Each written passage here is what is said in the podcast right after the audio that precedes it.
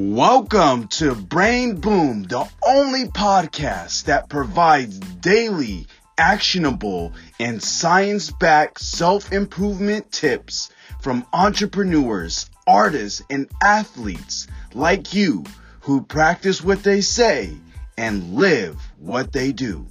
Let's start leveling up your life with your host, Matt West. Let's, yeah, let's get right into it. So who, who is Ben Angel?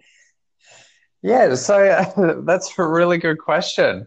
I think I'm constantly in a state of evolution. So one thing that I've always done is very much, I've always had an adventurous spirit.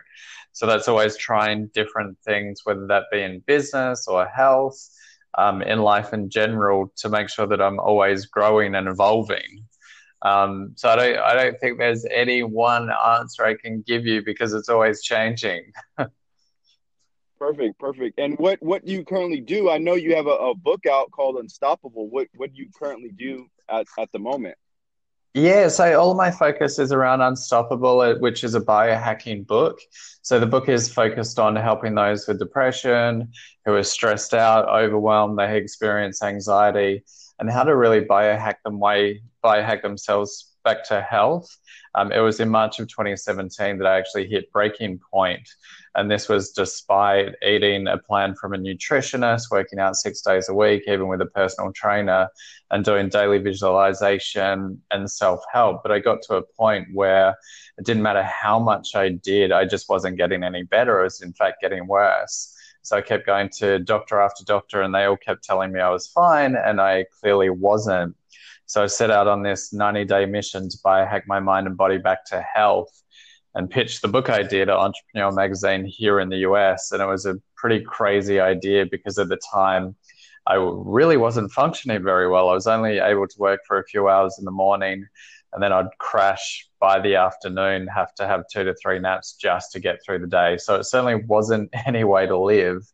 And through that, that really inspired my next journey, where I just made the decision of, got to get answers. I've got to do whatever it takes. And it's really, for me personally, has led to a paradigm shift at how I look at self-help, because I've taught. That's a pretty amazing journey. Like, you literally were at a point where you needed to make a change. Like, it was, it sounded like it was almost um, essential for your health. Like, you really had to make a shift, and it sounded like you made a paradigm shift. And kind of like where, like at that moment, go go more in depth, because that that's right there is very powerful.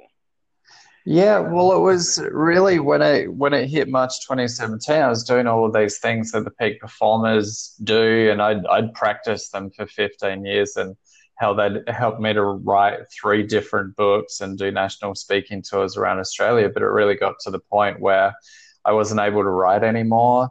Um, I couldn't certainly couldn't speak on stage anymore because I just had intense brain fog where I couldn't string sentences together, and I would forget things mid-sentence on stage, which is obviously something that you don't want.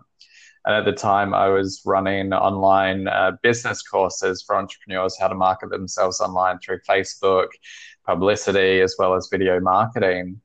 And I just, it was very much the realization that for me to get better, I had to reorientate my entire business around health. And when I pitched the idea to Entrepreneur Magazine, in hindsight, it was an absolute crazy idea because I was depressed and thinking of suiciding at the time too. And I said to the publisher, I said, look, I don't know how this book is going to end because I don't have the answers. I actually have to go on this journey. And thankfully, they fully got behind the project.